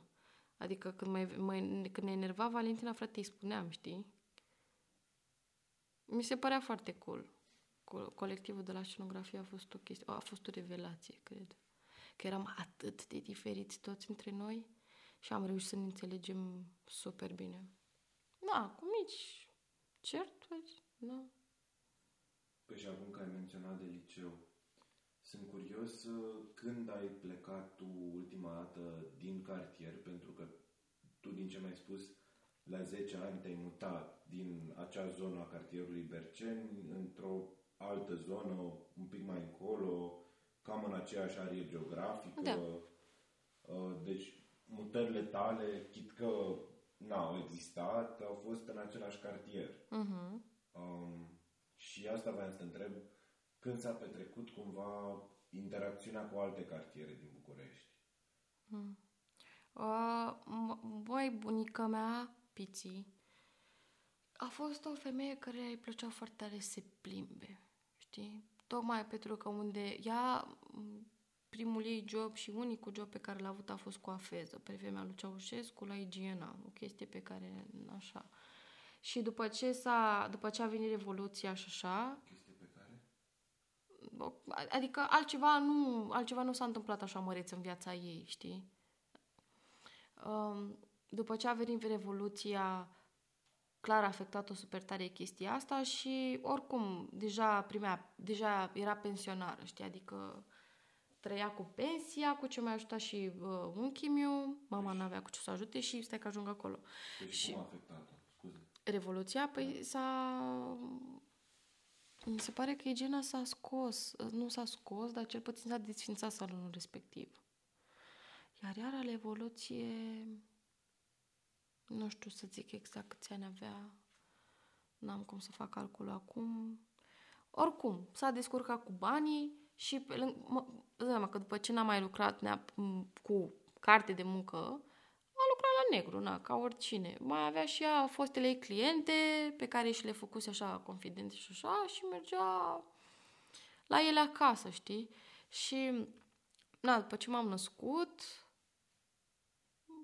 așa la câțiva ani, uh, am început să merg cu ea prin toate locurile astea pe oriunde avea ea de coafa pe cineva. Deci de mică cumva, dar n-am conștientizat niciodată chestiile astea. Adică pentru mine nu, nu că era București un, un cartier întreg. Pur și simplu ziceam că intru, intru într-o altă lume. Adică sectorul 4 era, nu știu, nu știu cum să-ți explic. Pur și simplu locurile alea erau așa, o altă țară pentru mine, într-un fel. Cel puțin la, la vârsta de 4-5 ani, habar n-am. Um, uite, pe lângă faptul că mergeam la cliente super mult, mergeam și mai stăteam din când în când la ea acasă. Ea, având casa în Chirigiu, în, așa, la limita Unirii, ce mai e pe acolo? Cartierul Oranus Așa, într-o casă... și Rahova. Rahova, exact. Într-o fostă cas- casă naționalizată, uh, stă foarte, era foarte mișto că era, n-aveam, stând la bloc, cel puțin până să mă mut la tata, conceptul ăsta de casă, cel puțin ce vedeam pe lângă blocuri, erau toate așa foarte ca, ca din povești, știi? Și la ea aveam oportunitatea de a intra într-o casă, cu toate că era, nu era chiar casă, era așa un pic bloc, știi, că exista scară și apartamente, știi? Da. Și era, era foarte uh, ciudat cartierul ăla, că era, era cumva sărac, adică pe partea cealaltă a drumului de, de, cas, de curtea și de casa ei era o mahala de asta foarte mare și toată lumea vorbea despre oamenii ăia săraci care efectiv au ajuns să stea acolo pentru că în locul respectiv fusese, fuseseră blocuri pe care cineva, n-am, nici acum nu știu, nu știu exact, a venit la demolat, mi se pare că spațiul respectiv s-a retrocedat, n-am înțeles și oamenii n-au avut efectiv unde să stea și s-au rămas și au rămas acolo, știi? Am tot mers prin locuri, dar cred că prima oară când am conștientizat așa că pe picioarele mele și că trebuie să mă descurc, habar n-am cu, nu cu harta în mână, că nu se pune cazul, dar cu întrebi în stânga, în dreapta ce să iei ca să ajungi acolo, uh, cred că a fost când, printre opta, când am început eu să fac meditații la Tonița să intru în liceu. Și bine, că mi-a arătat mama cu metrou cum să ajung și era un drum destul de sigur și de clar, adică nu trebuia să schimb foarte multe transporturi și așa, dar na, atunci am ieșit eu pentru prima dată, dar tot eram extrem de speriată. Că aveam așa senzația că mă duc să fac meditațiile astea și mă întorc și drumul era așa o chestie... Eu nu trăiam momentele alea, eu nu făceam parte din locurile alea, pur și simplu era așa nu știu, locuri prin care trebuia să trec foarte repede ca să ajung înapoi în locul de care știam sigur că aparțin, știi? Eu către ce... nu știu, parcă ștergea cineva cu guma în spatele meu de fiecare dată când mai făceam un pas, știi? Eu nu am, era foarte, era foarte ciudat. Și nu, ne, nu ne-am realizat un moment făcând drumurile astea și ducându-mă acolo că după ce știam destul de clar că o să intru, că eu trebuie să încep să mă acomodez cu locul ăla și să să, să, să-l, să-l îmbrățișez așa, nu știu, să-mi dau seama că, că acolo să trăiesc eu. Cum, care sunt scuzele pentru a îmbrățișa locurile astea centrale? Adică cum, cum le îmbrățișez cel mai ușor? Cred că ieșind, uh, ieșind acolo la bere, la vin, la să mănânci, habar n-am. Dar și asta încep să o faci, dacă, cel puțin dacă provii dintr-un cartier cum e Berceni, încep să o faci doar dacă ai cumva în spate o experiență de genul școală, habar n-am. Uh, muncă, dar ai puțin probabil la vârsta de 16 ani să ajungi să muncești într-o zonă de genul ăsta, știi? Adică cumva trebuie să te, ceva trebuie să te ajute ca să te poți simți bine în zonele alea sau ce, nu bine, cel puțin comod. Că e foarte ușor să te simți incomod acolo dacă n-ai nimic cu care să te, să te legi, știi? De ce e așa de ușor să te simți acolo? Că pentru mine, cel puțin, când eram mai mică și ajungeam în zonele alea, mă simțeam în siguranță că știam că sunt cu tata care are treabă pe acolo sau cu mama care se ducea la ASE, la facultate, știi? Adică eu nu, nu simțeam că n-am ce să caut acolo, ce să caut eu aici, știi?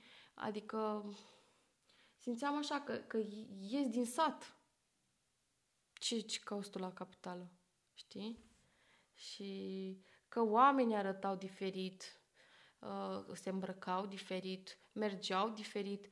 Mi se pare că oamenii se comportau extrem de diferit în funcție de, de zonă, știi? Clar, zonele astea sunt destul de, sunt super delimitate de, din, nu știu, de funcționalitatea lor. Clar te duci în centru pentru muncă, școală, ieșit în oraș. Iar cartierele astea de pe lângă, cum ar fi Berceni, e o zonă așa de casă, știi? Pentru locuire. Pentru locuire, da. Aha. Și, ca, și unde, era, unde era superioritatea locului astea?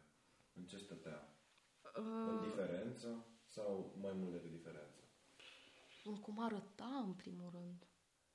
Că era extrem de diferit. Adică în momentul în care gen mergi sudului Bruncoveanu deja așa parcă se mai mărește totul. Adică dacă la sudul chestiile cel puțin zonele de blocuri sunt așa mai închegate, mai micuțe, așa spre Bruncoveanu, când începi să te duci spre centru, parcă bulevardele se măresc așa cumva, nu știu cum se explică. Uh, începi să vezi mai mult spațiu în jurul tău Uh, după aia e o tranziție foarte ciudată la Eroi Revoluției. Nu înțeleg nici acum ce se întâmplă acolo, că pare că regresează cumva. Gen, te duci spre centru, spre spune că ți se evoluezi așa cumva, dar acolo e o zonă care parcă s-a oprit timpul în loc.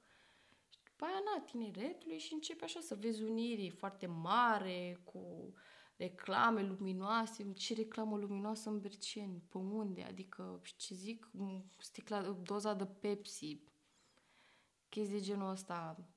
Uh, cred că începe să fie foarte clar de ce te duci acolo tocmai când vezi toate clădirile astea, știi? Care sunt pline de reclame, pline de magazine.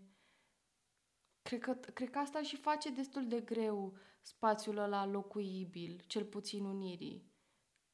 Că ești obișnuit să vii dintr-un cartier în care tot ce vezi în jurul tău sunt blocuri, de, blocuri în care oameni stau sau și câteva magazine așa foarte mici, nu sunt destul de, nu sunt așa de impunătoare și când ajungi la Unirii ți-e foarte clar că s-a schimbat zona și că tu n-ai cum să locuiești aici pentru, tocmai pentru că te-ai obișnuit cu alte împrejurări, împrejurări habar n-am, știi?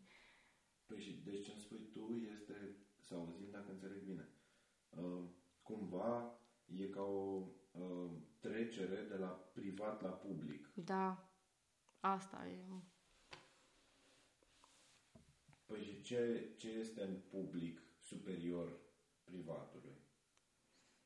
Când ajungi în zonele astea, ai așa senzația că orice pas pe care îl faci sau orice acțiune pe care o faci trebuie să demonstrezi cumva ce ești, cine ești, știi? În cartierul în care stai e așa foarte relaxat tot, e foarte relaxat totul tocmai pentru că sunt comunitățile mici, toată lumea deja știe pe toată lumea. Și nu mai ai ce, despre ce vorbim, știi? Am înțeles, am înțeles. Cred că e, o, e un loc în care poți te duci să faci tot, tot show-ul ăsta și e și ușor că oamenii nu te cunosc și nu te, nu te, nu te poți simți judecat după aia acasă, știi? Da, da, da, da, da. Sau, sau este un loc în care uh, pentru că oamenii nu te știu, uh, simți mult mai mult nevoia ca prin micile gesturi să le arăți un să arăți, nu să le arăți lor, să arăți mai mult din cine ești tu. Uh-huh.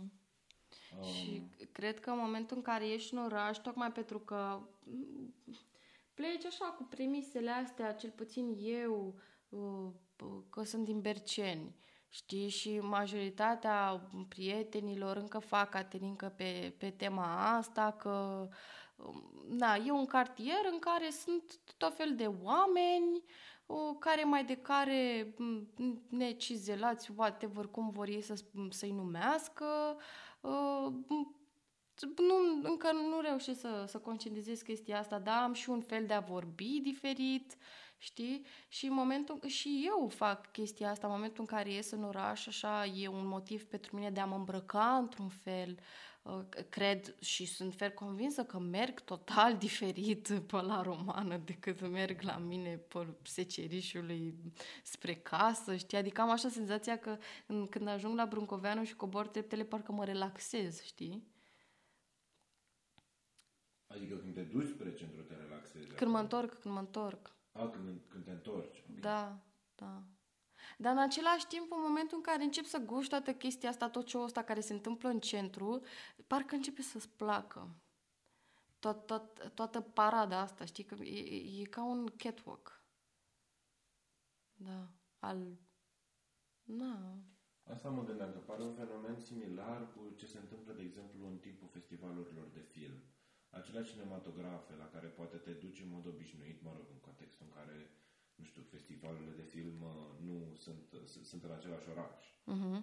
Deci, uh, context absolut similar, te duci să vezi un film la cinemaul la care obișnuiești să te duci oricum, pentru că în București sunt foarte puține cinemauri la care poți să vezi filme de artă și de data asta, pentru că este un festival de film, prin urmare, este un spațiu în care nivelul de expunere al tău crește uh-huh. și șansa de a te întâlni cu oameni față de care să vrei să demonstrezi ceva crește, pentru că, în mod evident, vin mult mai mulți oameni decât vin la o proiecție obișnuită și uh, vin oameni cumva mult mai importanți din zona artistică, cumva, sau zona filmului, uh, tu te îmbraci și te comporți într-un anumit fel încât să, la fel, să, să, să demonstrezi ceva, să demonstrezi că aparții, să demonstrezi că uh, poți fi interesant pentru, Da. pentru alții și într-un fel pare cam, cam la fel cu ceea ce spui tu. Da. Și asta se întâmplă, cred, la orice fel de eveniment. Am zis de festivale de film pentru că sunt mai apropiate de mine, dar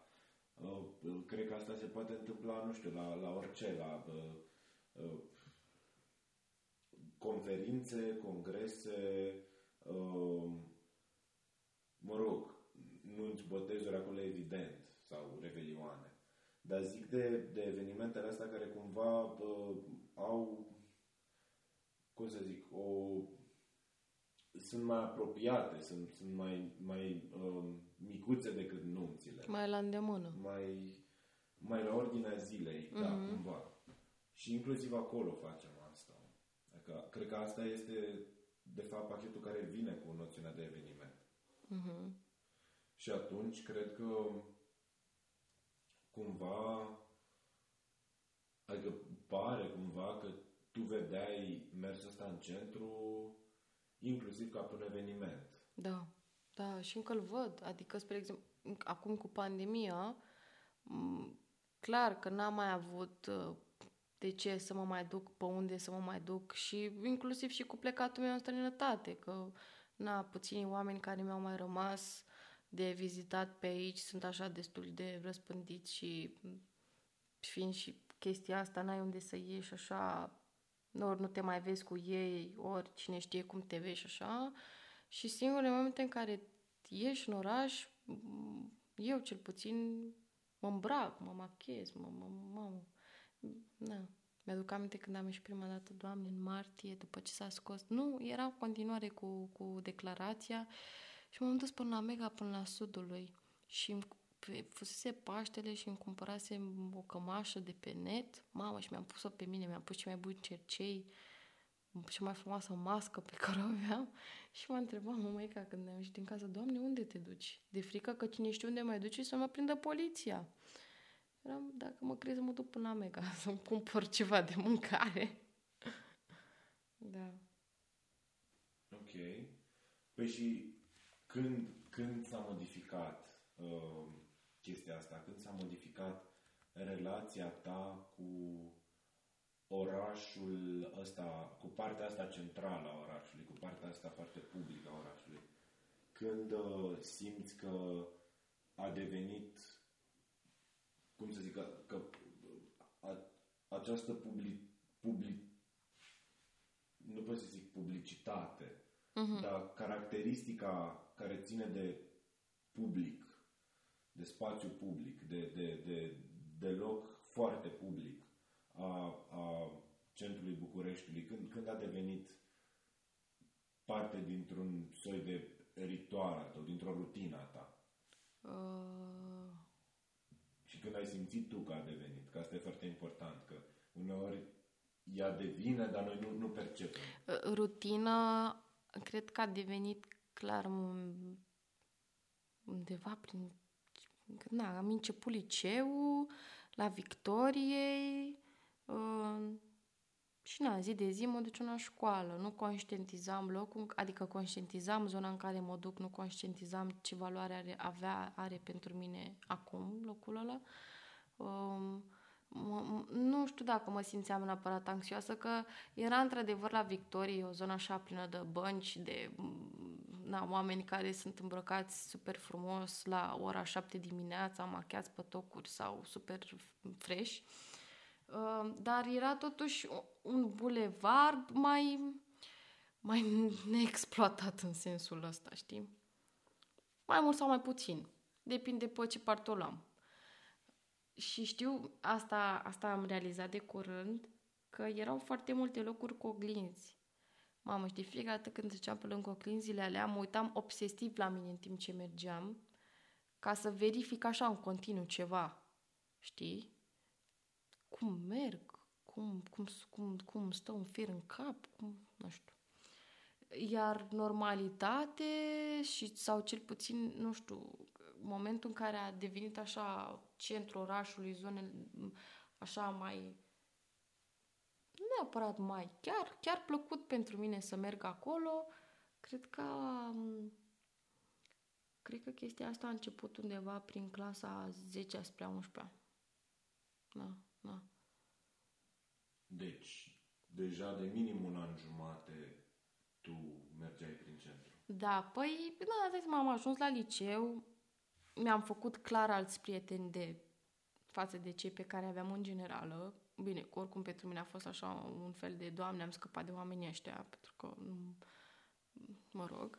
Și în momentul în care am văzut ce oameni sunt pe acolo, uh, mi-a plăcut super tare, simțeam că în sfârșit aparțin, a, pot să simt 100% că aparțin de un colectiv, că, că fac că stau cu niște oameni care chiar mă înțeleg și mă înțeleg, uh, habar n-am, gusturile muzicale, orice și nu mă mai simțeam judecată și uh, clar, na, realizând uh, relațiile astea am dat curs ieșirilor. Ieșiri care se întâmplă la un centru vechi, că cam ăla e primul loc așa în care te duci când începi să ieși tu prin oraș, știi? Și ne duceam la narghilea, la cocktailuri, la chestii de genul ăsta, care acum mi se pare de un penibil. Dar, na, era fan, era fan și nici măcar, mi se pare amuzant că, că nici măcar cu, cu oamenii ăia cu care chiar stăteam atunci, când ieșeam în locurile astea, nu, nu încercam să, să fiu ceva ce nu sunt. Era foarte relaxant să ies cu, cu ei în locurile alea care erau de centru, știi? Era funny. Parcă îi sfidam pe toți. Păi oamenii ăștia erau și ei din același background ca tine? Nu.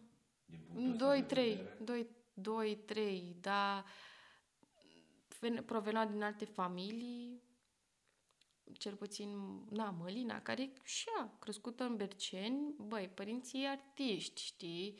Adică, chiar dacă provenea din cartierul respectiv, ea n-a făcut, ea n-a bătut mingea pe trotuar, știi, ea n-a, n-a avut timp cumva să, să, să creeze relații cu restul oamenilor care, care trăiau în cartierul ăla, adică ea chiar se ducea și stătea în casă când stătea acolo, știi?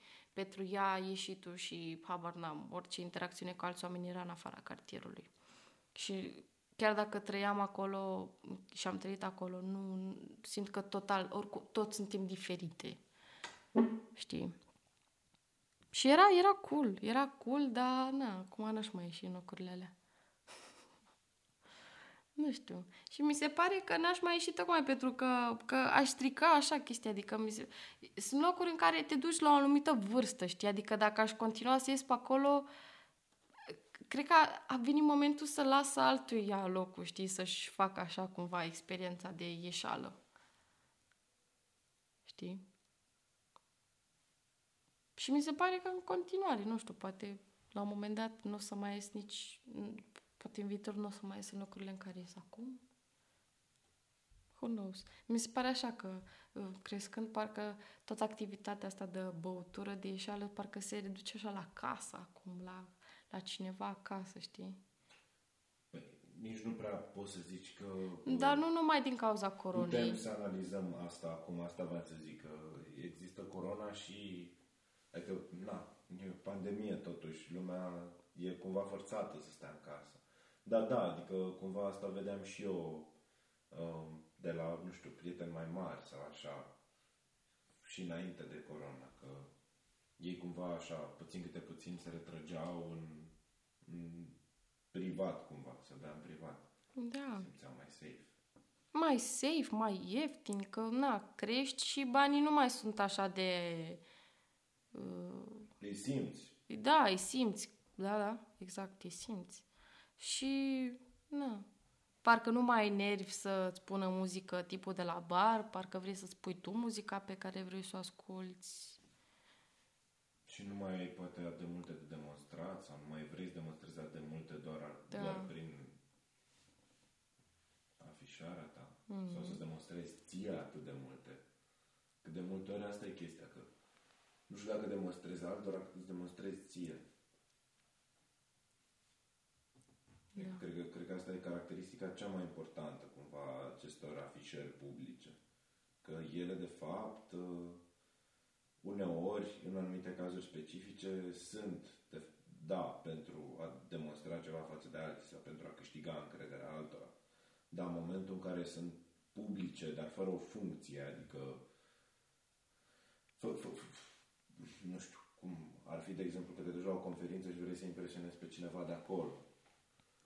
Dar cum sunt, cum e, nu știu, de exemplu, mersul pur și simplu pe stradă la liceu, mm. atunci e clar mult mai mult despre tine și pentru tine. Da, mă rog, cred că și cu conferința e despre încrederea în tine. În fine. Uh, păi și când, s-a, și când s-a petrecut chestia asta? Adică când ai... Uh,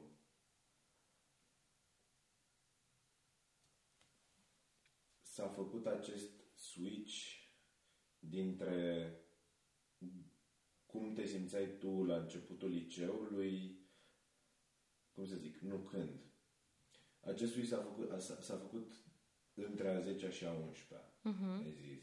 Da. Și eram curios ce, ce, ce se întâmpla atunci. Ai schimbat vreun grup de prieteni? Sau... Da, da. Uh, a, 10, Stai că sunt, a, s-au întâmplat atât de multe nici măcar, nu mai, a zice spre 11 vară, a zice spre 11 vară, deja începusem, făcusem vama de multe ori vara aia și ne-am, uh, ne-am cuplat. Noi doi. Da, da. Și ăla a fost bomul. Ăla a fost bomul mare. Uh, că na, tu stăteai destul de central, și începusem și eu cât de cât să mai mișc și eu fără metrou, să mai învăț și eu cum funcționează cu autobuzele astea prin București, cu 226-le de la romană. Da.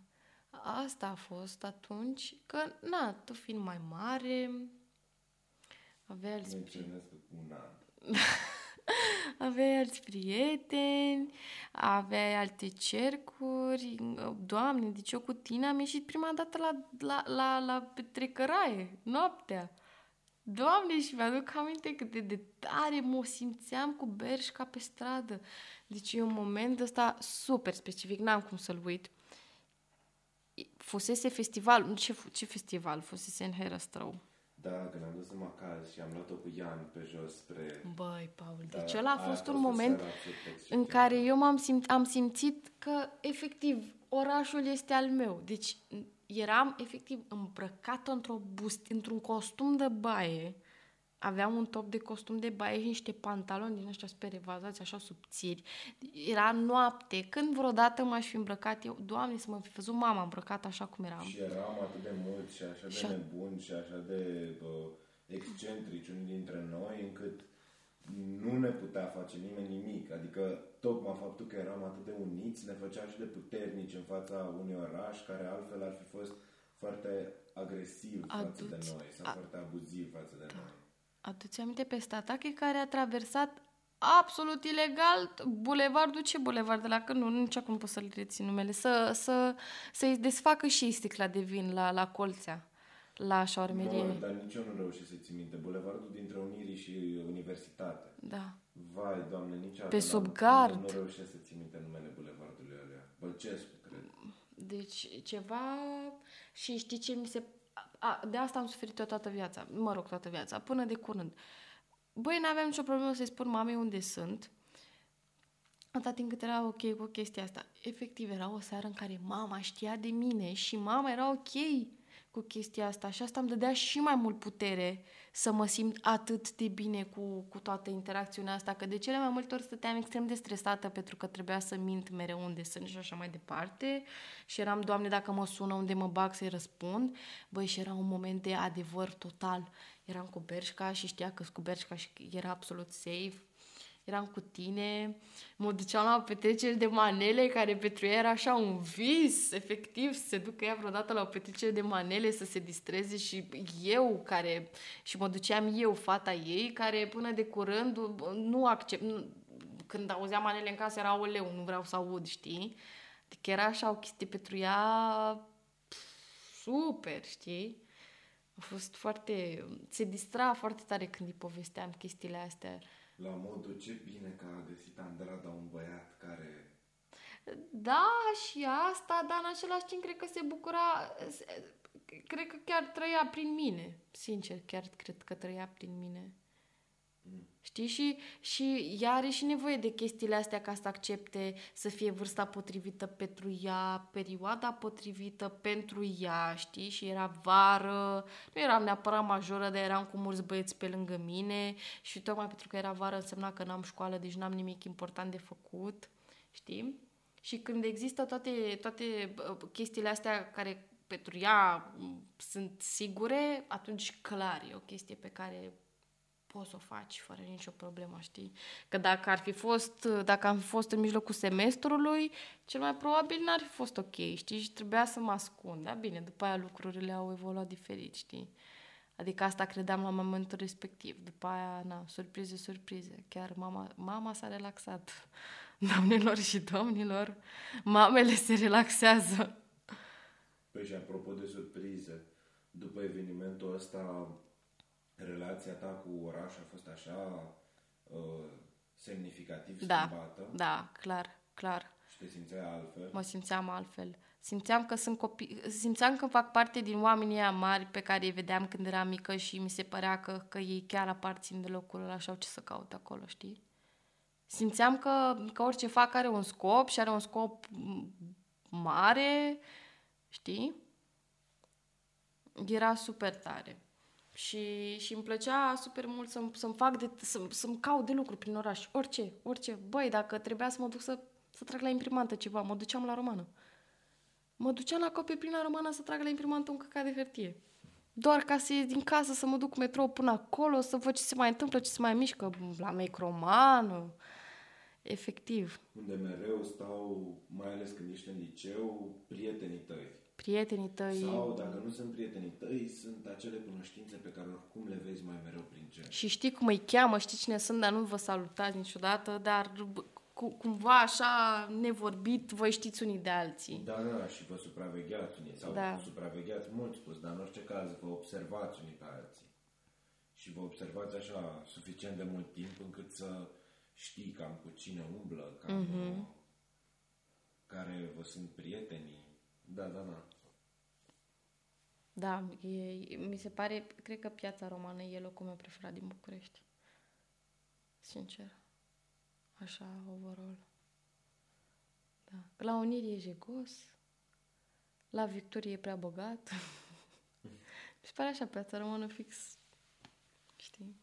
Cred că piața romană e cea mai publică dintre ele, cumva. Sau publică în sensul că ea iese destul de înghesuită așa între clădiri și blocuri. Multe dintre acele clădiri au tot fel, au funcții publice sau uh-huh. parterurile clădirilor cel puțin. Și e, adică la, în piața romană vezi numai oameni care se duc în, în locuri. Da. Nu vezi niciodată oameni care stau acolo. Uh-huh. Razant poate intră cineva într-un bloc, dar nu sunt oameni care să stea în fața blocului pentru a sta în fața blocului. Exact. Oamenii vin și pleacă. La romană e, e un loc de tranziție. Și uh, tocmai... Și mai sunt acești, acest, mai este acest loc Mec Romană, unde mai ales oamenii ăștia de, de liceu, mai ales persoane de liceu adolescenți, stau și uh, tot la fel. E, e, e ca o zonă liminală, adică e, uh, nu e nici acasă, niciunde au ei treabă, e acel loc unde se opresc în centru pentru a mai sta, a mai socializa, a mai pierde vremea, a se întâlni cu alții, uh, înainte de a se duce acasă. Uh-huh. Lucru care cumva le dă așa un soi de autonomie, într-un fel, și un fel de, un fel de, cum să zic, le creează, le creează comunități. Da ce una dintre cele mai bune mișcări de marketing. Simpla existența acestui lucru. Asta zic că, că cred că, se, că știu că se întâmplă de foarte mult timp de la fratimiu. De la fratimiu care a, a făcut liceul Creangă. fi fost el pe la Unirii, pe acolo, pe nu știu unde, nici acum nu știu să zic exact unde e, dar tot așa, uh, po- la un moment dat m-a întrebat dacă mai e tot haosul ăla de acolo și da, încă e, sunt oameni care stau acolo, care vin, care pleacă, care cresc, care nu mai vin, dar mai trec din când în când să vadă ce se mai întâmplă. Mă rog, asta până să fie pandemie. Da. Cum Măi, a- și cu pandemia, să știi, m-am întors, în, când m-am întors în țară acum, prima dată în octombrie, am făcut așa un fel de reality check pe acolo cu, cu Alexandra și cu Vladimir. Mamă, și am fost plăcut surprinsă să găsesc în, în puținul posibil aceeași încercare de, de, de energie. Copii care, care stau acolo, care au venit să mănânce, care hangoutuiesc pentru că cel mai probabil n-au bani sau cel puțin nu, nu li se oferă alcool în alte locuri în care poți, ai putea să stai, na, m, cel puțin atunci nu era frig, știi? Și na, ce să faci? Stai la mec, stai la mec la masă și Păi după aia stai, nici la te... mine nu, nu li se oferă alcool. Păi nu, dar Doar tocmai la că mec poți să stea, stai. Da, Pentru că sunt multe, sunt numai chestii de consumat fără alcool. Păi da, da, da, în sensul ăsta că cumva ăsta ar fi fost singurul, singurul bloc central pentru ei, mai ales pe perioada asta în care ar putea să stea și ei, știi? Da. Și a fost, a fost foarte tare să, să, să regăsesc energia aia cât de cât. Mi-a, m- m-am simțit ca în liceu, sincer. Că mi se pare atât de îndepărtat liceul. Și cred că nu mi s-ar fi părut atât de îndepărtat dacă aș fi continuat aici cu facultatea, dar nu știu. Dar asta cu facultatea este de, de un alt episod de discutat. Că deja ne aflăm așa pe, pe final și cam uh, am acoperit așa unele dintre subiecte. Mi se pare că majoritatea. Majoritatea, dar mai sunt așa mijlocuri pe care nu le-am, nu le-am uh, văzut, dar uh, le putem vedea în alt episod. Da. Vă mulțumesc mult de tot că, că ați stat cu noi până la final, că ne-ați ascultat. Mulțumesc, Paul, că ai, fost alături, Mulțumesc și- că ai fost alături de mine la discuția asta atât de lungă și de amplă. Nu, eu cred, adică, da, am, a fost super. A fost foarte, foarte tare. Mă bucur. Și ne mai, ne mai regăsim, ne mai reîntâlnim, să continuăm. Cu siguranță. Mulțumim mult de tot.